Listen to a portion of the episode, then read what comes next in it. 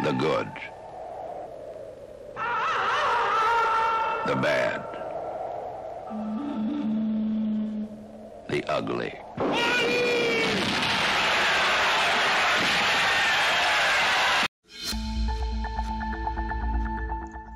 In this unprecedented podcast, I sit down with Product Finishing Magazine's chief editor, Scott Francis, as he joins me in positing the potentialities on the good, the bad, and the ugly trends that could change and influence our industry.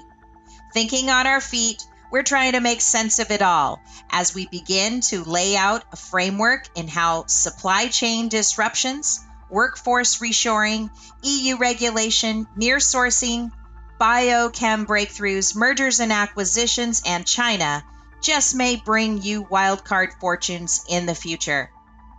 It's time to get your Colt action handy, light a cigarillo, and pour a scotch. It's all on the table today. Get ready to level up your powder coater game.